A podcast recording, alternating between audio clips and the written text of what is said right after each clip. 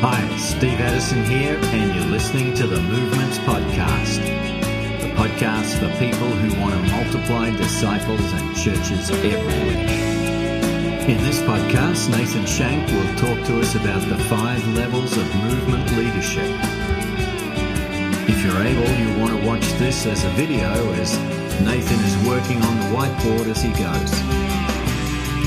You'll find the video version at the movements.net blog. This discussion of leadership levels picks up where Nathan left off in episode 86, where he was discussing the four fields. Let's take another step forward then. If we're seeing reproducing churches, right?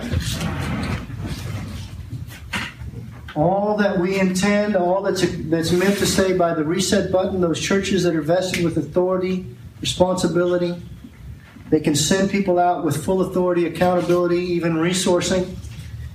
Then we end up with something that looks like this. As I described it, it was fourth generation will carry its own momentum. So our goal is that we would get to a 4G or fourth generation movement of church planting. So Gen 1, 2, 3, and 4. Question becomes how do we get there? And ultimately, we rise and fall on the vision for and equipping of leaders who can go out and accomplish those same things. Now, that happens through local churches, but it also, many times in the kingdom, happens through catalysts who come, equip and encourage and vision, and help that church become a sending base. So the question is, how do we then multiply leaders who can do the same? To, to kind of systematize or categorize our thinking in that realm. A lot of people do these things intuitively or already about this process of multiplying and pushing others forward.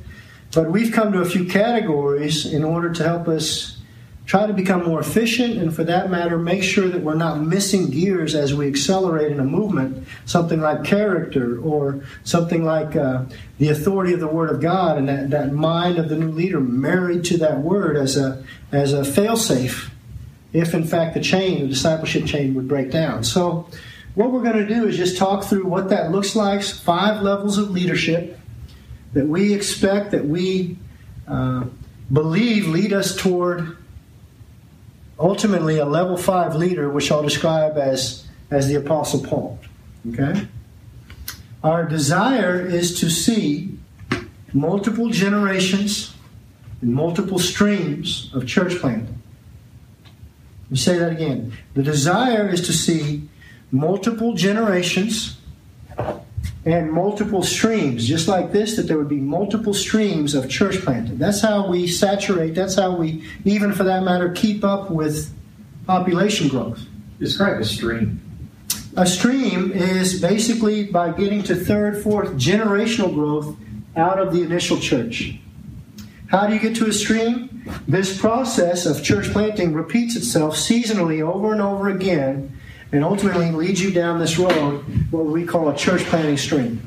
Churches that reproduce churches that reproduce churches, and so forth. Of course, we know we use that, that terminology churches plant churches, but of course, what we're really saying, churches equip leaders, sent ones who are sent out into the next empty field, empowered, authorized, accountable, ultimately potentially resourced from within, and you've got a sustainable stream of church planting. Now, how do we get there?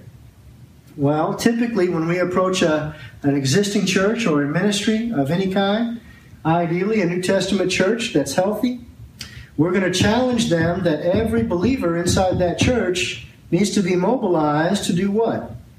Enter empty fields and sow the seed. I think that's 1 Peter chapter 2. Peter says, You're a kingdom of priests.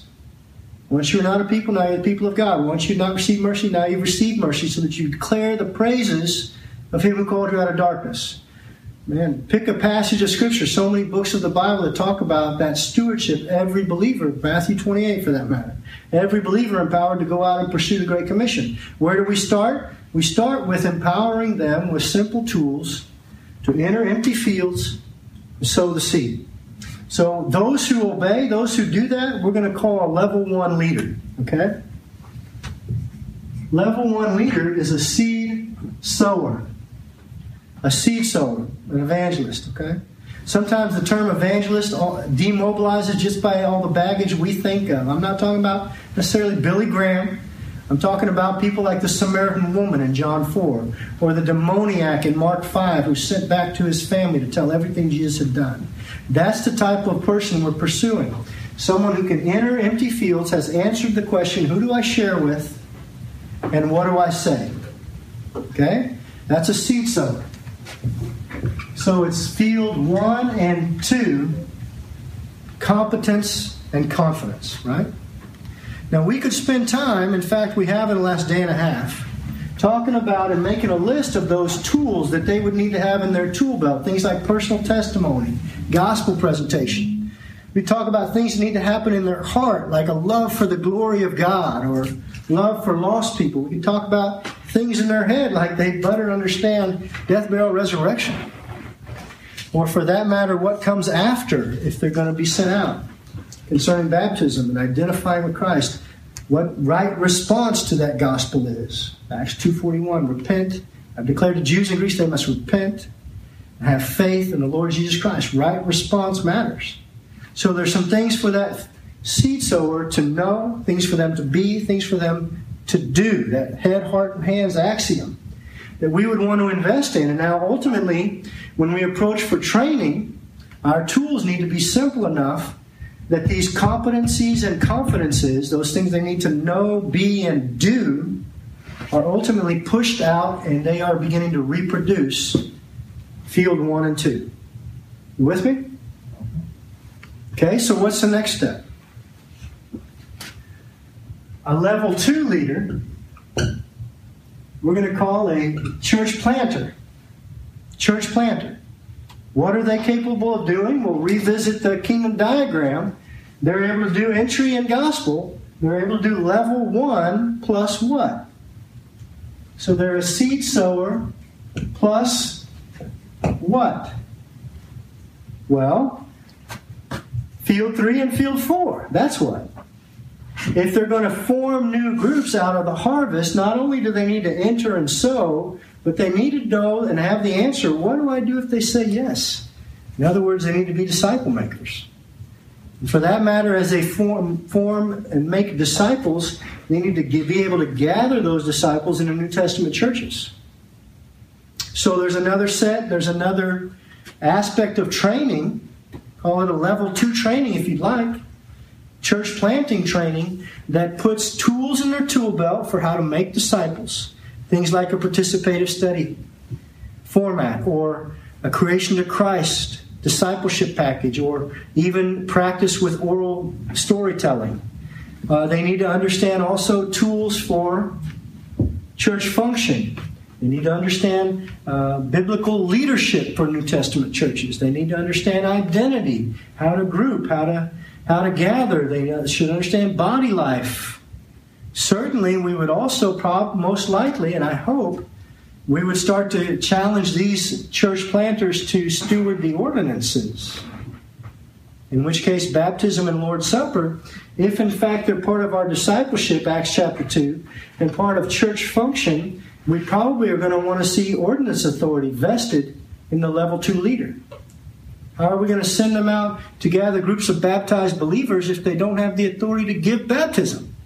That's setting them up for failure, right? In which case, there's a list of competencies and confidences that we need to pursue, that we need to train, we need to practice so that confidence is high enough that level one leaders can ultimately add to their tool belt level two competencies and go out and reproduce churches. You with me? So, just the, for the sake of review, we've got a seed sower field one and two, and then we've got a church planter, someone who can sow, reap, cut, if you will, and also bundle, gather that New Testament church. All right? So, so far, following this script, we've gone through two levels of leadership. You see that? Uh-huh. Now there's a next step, okay? What's next? Ultimately, we want to deploy and multiply leaders who can do all of those things, right? We need to multiply church planters. If we're going to get to generations, It's fine that a level one leader can engage a field and ultimately form, a level two leader can form a church, but how do we go generationally? Well, it's here in the diagram in these arrows. Do you see that? Entry, gospel, discipleship, church formation, and then the arrows representing leadership multiplication. So for the church planter, level two leader, there's a next step, isn't there? They would become a level three leader. And what is that? We call them a multiplier, church planting multiplier, okay? What we're really talking about looks something like this. Here's our individual, our leader, and they've gotten to generations of church starts. How did they do that? They worked the kingdom plan. Not only did they plant and form church, first generation, but they multiplied leaders, released authority, pushed others out of that congregation that could go and do the same thing. And so our diagram looks very similar. The goal here is third or fourth generation. So this is a CPer, church planter, plus what? Multiplication. Able to multiply leaders. They're willing to divest or give away authority in the new leaders. They're willing to envision and push people out.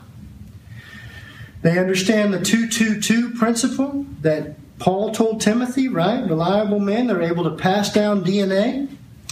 They're able ultimately to give away the kingdom and start to think beyond their own gifting. They've probably simplified their tools to a place where their disciples also can take up confidence and competence. In some ways, they're also taking up a training role. That all the, you can accomplish the level two leadership, get to a church start based on your own giftings, right? But to take the next step, you also have to carry a vision for the giftings of your disciples, in which case there's a transition, almost like the biological family, to go from not just father to son, but now also grandfather to grandchild in generations. And honestly, that's how our work, our ministries would outlive us, right? Isn't that the measure of success as a man? That you have generations that can go and live on beyond you. Well, that's our goal in church planting. That's what it takes to get to movement. Okay?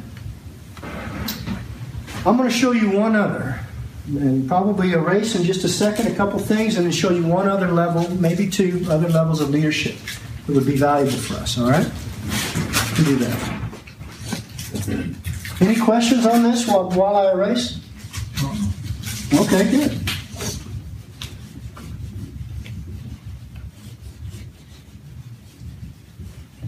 Okay, so what's the next step forward? Up till now, up till now, we've been talking about and speaking from the assumption that you want the leaders to move forward, that you want seed sowers to become church planters, that you want church planters to become multipliers by releasing. Now we're asked, we're going to ask a different question. Because the reality is we've gotten and we've discovered through equipping and training and, and now this person taking a training role in their own network this is a highly effective kingdom agent is it not? This individual this cpmer needs to work this plan for some time. So the question strangely has shifted a little bit not how do we move them sometimes we need to ask should we move them? It might be that this is the sweet spot in ministry, but we need to let them work this level of leadership for a good amount of time and, and multiply throughout a Galatia or throughout a Macedonian field, you know. Paul didn't snag the Thessalonians just as they, in the first six months, just as they were ringing out from Thessalonica and send them off to Galatia. He let them work the plan. He expected them to stay busy with their own hands, live a, he even called it a quiet life, right? There's times when this leader, 2% perhaps of the Great Commission over the last 2,000 years that have ever gotten to this point, this leader needs to be protected and guided and encouraged, some ways resourced with prayer and strategy and heavy thinking to stay focused, right? That said, there are lessons that this leader is learning that also need to be leveraged into other networks. Just as we might have approached a single body of believers to challenge them to start seed sowing and church planting, this brother, this leader, also carries the potential to approach other pre existing believers, his friends in ministry, his, his contacts, or perhaps someone we would introduce them to, and help them begin to multiply. So, this is someone who's counted the cost, no longer thinking about growing their kingdom, now they're releasing it to others. When we see that DNA, when we see that kind of humility and kingdom vision, not their kingdom, but the kingdom of God, those are the type of people we want to leverage and actually introduce to other partners, other churches, because we believe, having examined their own traditions, having examined their own ideas of success, and giving the kingdom away to their disciples, we need to spread that DNA. We need to leverage that voice so that they can start other streams of church planting, right? In which case, we come to a level four leader. There's our leader. Now he's outside his own stream. And he's engaged in a pre existing church, just as we did, to get to discover him. And he's helping that other stream begin to multiply. You see the difference? It's a subtle difference, but suddenly the, the, the, level three leader is giving away the kingdom even outside his own ministry, helping others multiply. He's able to examine barriers, he's able to examine tradition with Scripture, help them get unstuck. Issues like baptism authority or, or venue for church or some of those traditions that otherwise might stifle us, the who can and who can't of New Testament politics and polity within our traditions. In which case, he's giving away the kingdom to others, even outside himself. This role won't make him famous. The level four role, that resource, as he empowers others, won't fill his pockets. That won't be his fruit. Right? But the kingdom expands this way. You won't get to multiple streams of multiple generations. That's what we called a church planting movement without someone willing to give it away even outside their network. Okay? So, a level four leader we call a movement trainer.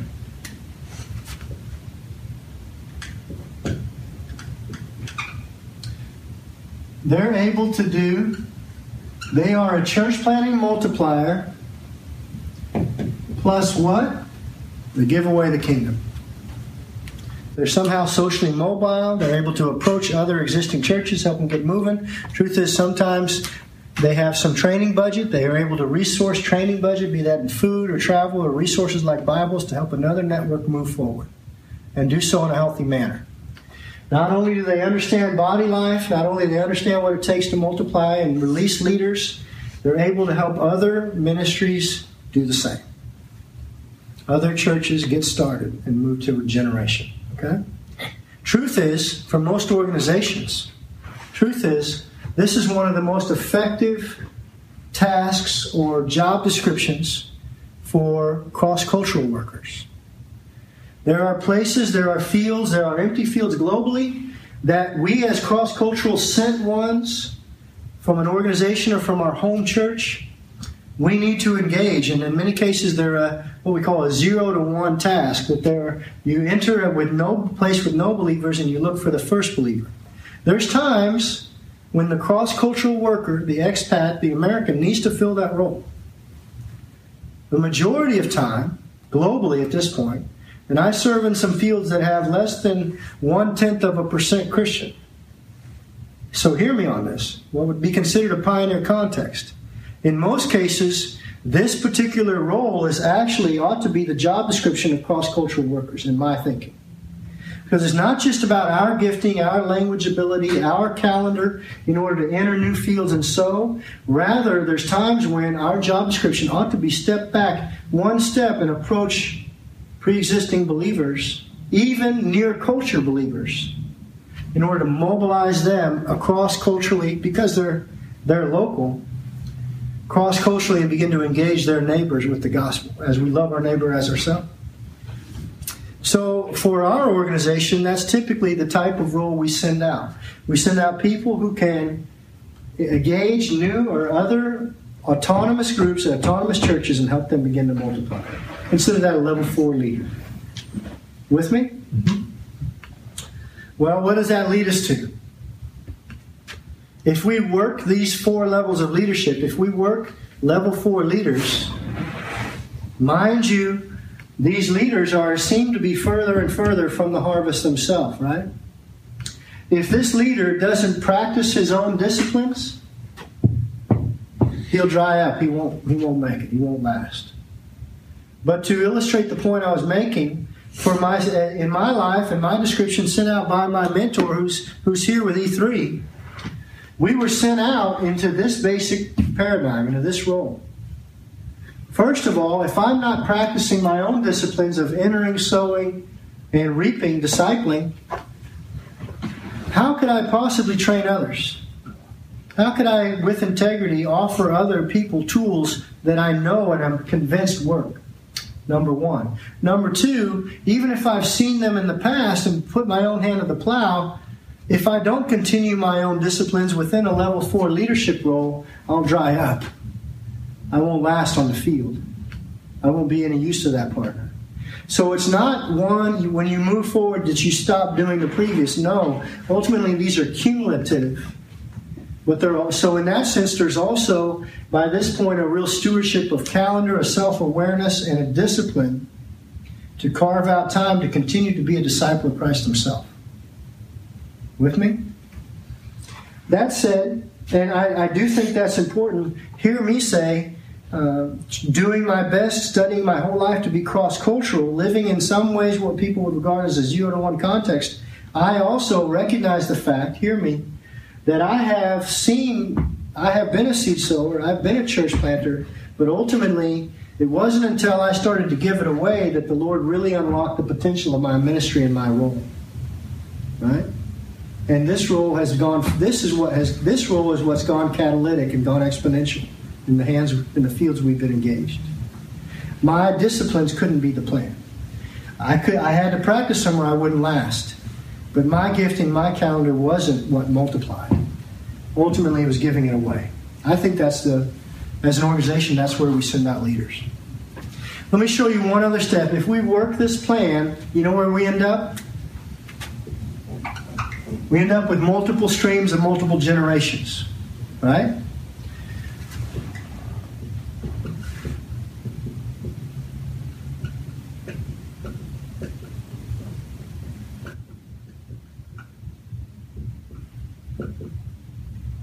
Right? Multiple streams, multiple generations is a church planting movement. Right? You can see that this work, this, these streams would outlive the departure of that original leader. A level five leader, I'm, i refer to him, we used to call him a strategy coordinator, you call it whatever you want. In my mind, it's the Apostle Paul, an Apostle Paul type leader. Think about it with me. In the book of Acts, you have a Galatian stream.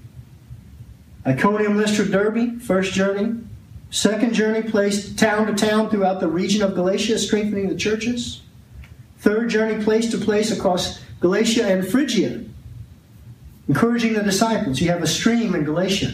Macedonia, Philippi, Thessalonica, Berea. From the Thessalonians, the gospel rang out, 1 Thessalonians 1, in which case there's reproduction happening a Macedonian stream. In Asia, the lecture hall of Tyrannus, for two years has been on, daily lectures, so that the whole province of Asia heard the word of the Lord. Think that through with me. Eckhard Schnabel and others, there's six to eight million people in that province. And all the Jews and Greeks heard the word of the Lord. There's some reproduction happening. There's some chains of discipleship and levels of seed sowers and church planters radiating out from that lecture hall, aren't there? Multiple streams, multiple generations. Galatia, Macedonia, Achaia, Asia. This is the Pauline role. This is ultimately what the Lord recorded for us as an example. It is across his three missionary journeys that led him to be convinced there's no place left for him to work. So then we think to ourselves, what then was the role of Paul? Ultimately, that's our job description, right? We talked about it earlier, the 1 1 1 1 principle 1 Corinthians 11 1, just like we had 2 2 2 earlier. 1 Corinthians 11 1, Paul says, Follow my example as I follow the example of Christ. So that's not to say that we're a failure if we never get there. But it ought to tell us that it is, until it's accomplished and sustainable, it ought to be our passion, our pursuit throughout our career, throughout our, the days the Lord has given us to minister. That's a level five leader. Level five leader carries the potential to keep up with population growth. In fact, to make a significant generational, biologically, I'm talking about chronological dent in darkness globally. Right? I'm going to change gears just a little. We've got competencies and confidences all along the way that ultimately make up training level two, level one, level two training, but also mentoring as we think through uh, those multipliers and spend time with them. How do we do that? And, and, ultimately, this is some things we learn from our mentor again. This process doesn't happen overnight, right? So I'd like to just take a minute and offer us a little bell curve, offer us a little graph to think this through as an organization, how we spend our time, first of all, as individuals. The reality is, this process is going to take at times years to move along. We don't discover these diamonds fully cut we ultimately we're finding, we're training, we're equipping, and a percentage of a percentage of a percentage over time and over years through obedience and through fruitfulness are moving forward along with us across this paradigm, across these levels. We have found that as we lead and as we work with people, typically we're talking about a minimum of two to three years in a highly receptive field for this to take place that streams and generations of churches to the point of a level four leader, typically we've been two to three years. Now, understand, one of the axioms, one of the things that was demanded of us from the beginning from our, from our mentor, Jeff, is that we would train broadly, but that as we found faithful, we would also commit ourselves deeply to those few who are moving forward to the extent that we were committed, and that's a little small writing, to spend 60 to 90 days a year with those leaders that we were investing in. Now, we can't spend 60 to 90 days a year with the crowd. But for that matter, we can't identify the right leaders until we also train the crowd, train broadly to find those people who are faithful. When we try to profile, we fail. I constantly pick the wrong people to give my time to. But when we train broadly, as many as 500 a year get a taste, a touch, and then we those who are faithful, we identify, we give ourselves to them fully, living life with them, even a quarter of our time for the year. The only person who gets more time than that disciple in my life, the Lord Jesus Christ on a daily basis, my wife and kids. Next to them, there ought to be a short list of disciples that we're pouring everything into. You with me? So I want to draw a bell curve for us. It might be hard to see, but here it is. In our experience, this bell curve represents our time. You see zero in the corner, in which case, if I'm training broadly, approaching churches, helping them cast vision for entry in, a, in gospel to become seed sowers, I'm going to give them a little bit of time. One day, two days, Three days of training, three touches, teaching them a simple gospel tool. If they don't obey, guess what? God bless you. Would encourage them, but I'm going to keep moving forward. I move forward with those movers, those who are obedient, so that pastor teachers and or church planters are going to get a higher percentage of my time. And across a two to three year plan, ultimately I want to peak out 60 to 90 days a year with those guys ultimately that are reproducing level three leaders who are that real kingdom multiplier agent in the kingdom. The reality is also, as they are competent to do everything I could do, as we spend a great deal of time in this area, it, you can't examine character. You can't redefine success, def, uh, examine motives in someone's heart in a classroom in a two day training. There's got to be the life on life element. That's why this is such an essential piece. Who are you committed 60 to 90 days a year to spend your time with? So we can introduce tools in a very short time. We examine character, motive, challenge integrity, and vision by giving them our life. Right? On the back end, as they become peers and everything we could do, the reality is also that we tail off. We release them also, and in fact, they may go beyond us in encouraging other networks to do, perhaps in a lot of ways, and be more fruitful than what we have ever been with them. That's what it takes, right? To multiply. So there's a back end on that bell curve as well. That's our time. Let me show you also this same bell curve. I think organizationally, and this is for audiences in the West that are sending and trying to resource, personally, I think it represents our financial investment as well. In other words, as we approach training, we and, and uh, church for training on entry and gospel, we may very well provide them with some Bibles, with a lunch or two for training time. And the reality is, as we move forward with those who are reproducing, more Bibles, more time, also more training. They might begin to travel with us. We may begin to travel with them. Ultimately, as we peak out and they're moving up and down their stream of church planting, we may be helping them with some of their travel. We may be helping them at times with training budget. And I'll tell you why I'm comfortable with that. There's a little magic line in this graph that we need to grasp, we need to understand. It happens right here. The magic line between level two and level three leaders. What's the distinction? Why is that line valuable?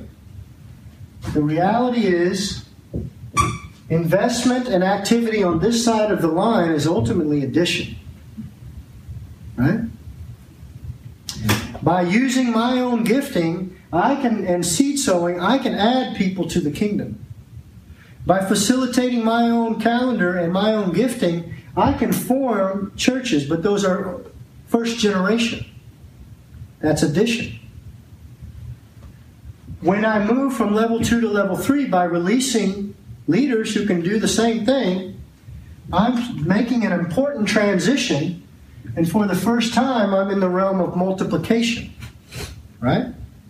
In which case, I'm willing to peak out my time and hold pursuing opportunity to give my time to multipliers and for that matter, those are the people I'll start to share my ministry budget with. Because they've proven that they're willing to give it away also. It's not about their kingdom. And guys, here's the reality. Most organizations, most organizations are investing time and resources on this side of the graph. Think about the organizations that pay evangelists, that pay church planters, that pay pastors even. And they wonder and they, they think to themselves, why aren't we able to multiply when all the time they're paying for addition? Now that sounds pretty rough, but let me say it another way. If evangelism is a spiritual discipline that we intend every believer to go about, the same as we do prayer or Bible reading, spiritual disciplines, right? We're going to pay people to pray. We're going to pay people to read their Bible? Of course not. It's laughable, right? And yet, how many organizations pay people to do evangelism? Well, the reason that's necessary in a lot of cases is because they failed to honor the reset button in the kingdom. That's not to say that these people shouldn't receive support, that they shouldn't also receive double honor for their ministry of teaching, as it says in 1 Timothy. Of course that's the case. But why doesn't that why does that have to come from outside? Why can't that come from the reset button? In fact, when we provide and invest, and inject some of that, we actually undercut we undercut the reset button. We undercut the financial accountability and responsibility of the New Testament local church. And we wonder why we can't multiply. People don't typically give away what they're paid to do. Right? So if I'm paying a church planter, why on earth would he gather seed sowers from his network and pull them to his level? Compete for his job? Why on earth would he release other church planters, thus becoming an L3, when in fact those are the, the strongest disciples in his church? They actually prevent him from fulfilling his job description by giving away his best disciples. You see that? It's just, it doesn't make sense, and yet we do it all the time. In other words, as an organization, what we need to do and pursue is to move those resources and max out as much as possible, maximize our resource investment on the multiplication side of the graph. With me? So that an organization that's not sending out evangelists, though sometimes I'm sure that that's going to be necessary, ultimately our pursuit is that we would pursue and send out, in fact, resource level four, level five, movement trainers and Apostle Paul types who carry the potential even to keep up with population growth. I believe that's how the four fields, the kingdom process operates. I believe as mentors and those who are trying to multiply the kingdom agenda in multiple fields, I think these levels of leadership are a path for intentionality and, for that matter, some principles that we should employ. Perhaps even structure our organization toward those ends. That's it, guys. Any thoughts on that? Can you uh, finish filling out the, the level five? Absolutely. How would you describe that? I'm a, I'm a, I'm a high C. I have to have everything filled in. You know, I, I probably wanted to explain before I put the Apostle Paul on my graph, okay? That's a little touchy, right? Forgive me for not coming back to it. I think that's a Paul. Multiple streams, multiple generations. He had Galatia, Macedonia, Achaia, Asia. And when he was looking around in Acts 20, verse 3, writing the book of Romans, when he got to this point with multiple streams, multiple generations, and leaders who could do everything, that's when he wrote Romans 15 23. There's now no place left for me to work in these regions, right? Excellent. All right. Would, would you hit uh, the prescriptive and uh, the type of training versus the uh, other kind of training that you're doing? Yeah, sure. I I heard it described just recently. The reality is, this then is a training package we want in, on the addition side as people take up their priesthood, we mobilize. We ultimately are trying, we're going to typically be highly directive. So we're going to talk through best practices. These are the simple, refined tools that every believer can use to mobilize maximum percentage. So from level one to level two, you've got best practices. And so, as you guys as an organization put together training manuals, even rega- related to the four fields, you're pretty well scripting the tools you want to see every believer trained to use. How to engage, how to share the gospel, how to do their testimony, how to study the Bible, how to begin facilitating a worship service. Those are the best practices, highly directive tools on the addition side of the graph. Once you have the more complex, the more complex the process, the more complex the, the task, the job description, ultimately, I believe, level three and on, typically you move beyond best practices to best principles. Is that what you were referring to? Mm-hmm.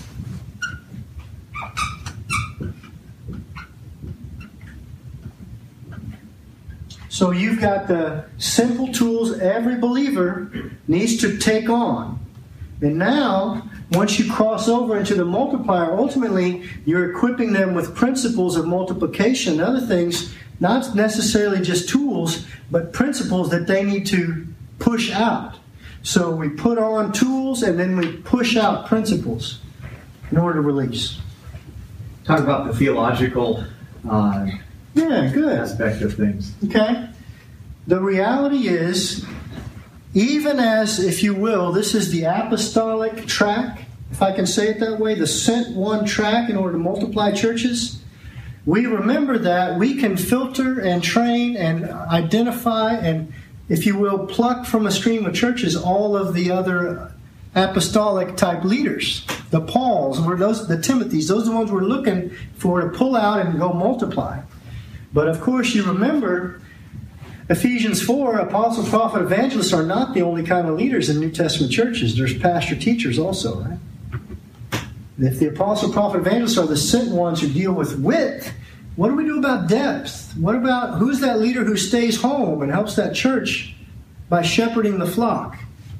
Now, the reality is, a lot of times, if we inject the pastor teacher, typically the pastor teacher content tends to be more content oriented, knowledge oriented. Things like Old and New Testament survey are essential, aren't they, for that shepherd? Uh, 1 Timothy 3 says they need to be able to teach, in which case we're going to have to deal with a little bit of hermeneutic. Do they know how to interpret the scripture? Do they know how to take chunks of truth and feed it to disciples, feed it to the sheep? That's a stewardship. That's an important role in the New Testament church. For that matter, Titus 1, do they know how to refute false teaching?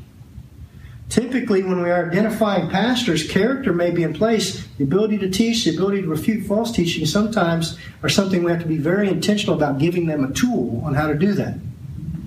In which case, now, a little caveat, a little asterisk on that, introducing some of those tools and some of those, that training, that content heavy training, Old New Testament survey, too soon, when you're at one church or one church planter, if you don't wait for movement, the, the content carries the potential to be a competing voice with the sent ones, with the width. So, my suggestion and how we've rolled it out, as we started to multiply, we've seen tr- streams of church planting, and we have that we're starting to move that network leader into multiplying and training others. Basically, what we're saying as their coach is that we're in the L5 role, just ahead of them somewhere here, we have seen the value of going back with a second track of training we call the PT training, the pastor teacher training. We have a tool we call Foundations. And on this track of training, we introduce Old Testament, New Testament survey in a story format, oral format, with intense practice on hermeneutics, which is interpretation. So they practice, practice, practice in small groups, recognizing and the truth and an essential key point within the context of a passage. Now we use the same tools that we've introduced from the very first lesson of beginning discipleship. The participative study method we call the sword to make observations of the text. That's been introduced from the very first day they came to faith. But now we're going to develop that tool for the emerging leader by the way, we're not guessing who those leaders are because with the gen health mapping or the generational mapping of churches, we know who the shepherds are in all those churches, the, the local leaders.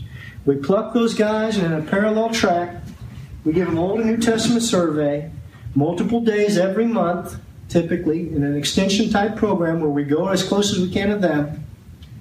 And when I was in seminary, my homiletics class and hermeneutics, for that matter, two different courses, I had to do six, I had to prepare six messages, six lessons for evaluation. And I got a A, B, or C based on what I did with six passages. And what we do over six months, they write over 30 lessons in groups that they are to take back, having written it themselves with some guidance, they take back and begin to teach their churches. So we refer to that that training we actually diagram by putting a foundation on that level of leadership. This is, the, of course, the New Testament pastor here. That's our goal. We may get the, the emerging leader straight into the network. For that matter, we may find that this that, that we can get to a pastoral trainer within the network, someone who can actually roll out the same content. Right? That moves up the stream and, and deals with the whole network. We have the foundations material we sent, this open source. Same with the Four Fields manual. This is open source. And now I'm on record. Figure out, a search for a PDF converter from that document I sent you, unlock it, change it, cut and paste, whatever you want, make it better, send it back to us. We'd love to have your improvements. It's meant to be an open source tool. All right? Excellent. Okay. Uh, do you need all of that for church health? Quote unquote, your definition of church health? What's that? Those elements from the previous tool? Uh, just Acts hit, 2? hit church health one more time and the ebb and flow. And, Yeah, how can we have sheep without a shepherd? Right? So we may have church function, Acts chapter 2 function, if we haven't if we haven't uh, identified the local leader and made sure that the group decided and agreed this is the one who has 1 Timothy 3 character, Titus 1 character, and for that matter, that skill of able to teach, able to refute false teaching, Titus 1. If we haven't done that, we probably deserve the rebuke of Paul that he gave to Titus. The reason I left you in Crete was to finish what was left undone and appoint elders in all the churches. Appoint, what does that mean? How are you going to do it? It's ultimately it's group decision because it's based on their character. Hospitable, not a lover of money, all those things that are character in those lists. You're going to have to ask the local believers, is this true of this man? So it is group decision, isn't it? They are agreeing to submit themselves to that leader. A, a flock without a shepherd, I would, I would suggest function is essential for health. So is a shepherd. So is a shepherd. Yeah. And by then, they've had enough scripture lessons. They have a filter to know. Oh, well, he meets the biblical. That's right. That's right. And as and as they live life with and under this man, they know whether he's beating his wife or not, or if he has another wife on the side, or if he's a lover of, of money or alcohol or whatever else. If his children respect him in the Lord, that type of thing. Those are the people you have to tap for that community decision. You know, Nathan, they're a lot like I always described it as a dad. Because if you're in Corinth and, and you're a dad and, and dad's letting the kids come in and get drunk and eat all the food and the others aren't getting to have the Lord's Supper, a good dad who really loved the flock, loved the body, Spoke wouldn't let that it. happen. Yeah. Even if he was a blood relative, And- he'd call him on the carpet. And there's that there's the responsibility of that apostolic Pauline role when it was when those leaders or those churches were abusing that, even from outside, he spoke Boom. back in. Yeah. One of the realities, so when we started with CPM study and understanding, late 90s and other things, those, those case studies started to be evaluated. Roland Allen suddenly came back to life, right? Spontaneous expansion became such the craze isn't the right word. It's New Testament. The book of Acts looks like spontaneous expansion.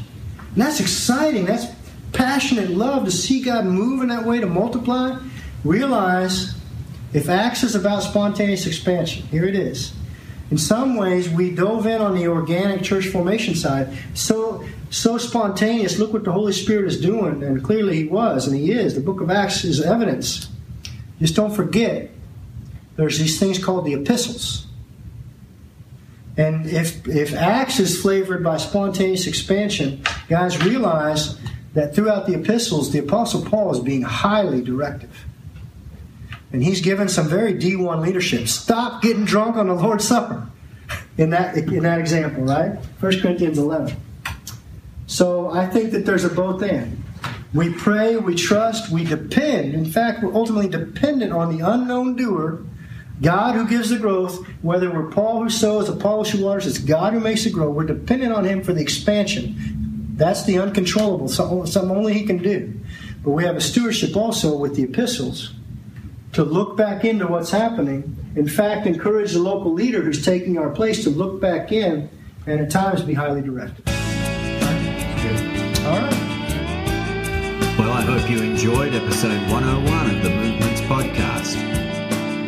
If you did, episode 102 is going to pick up right where Nathan left off, talking about the five levels of movement leadership.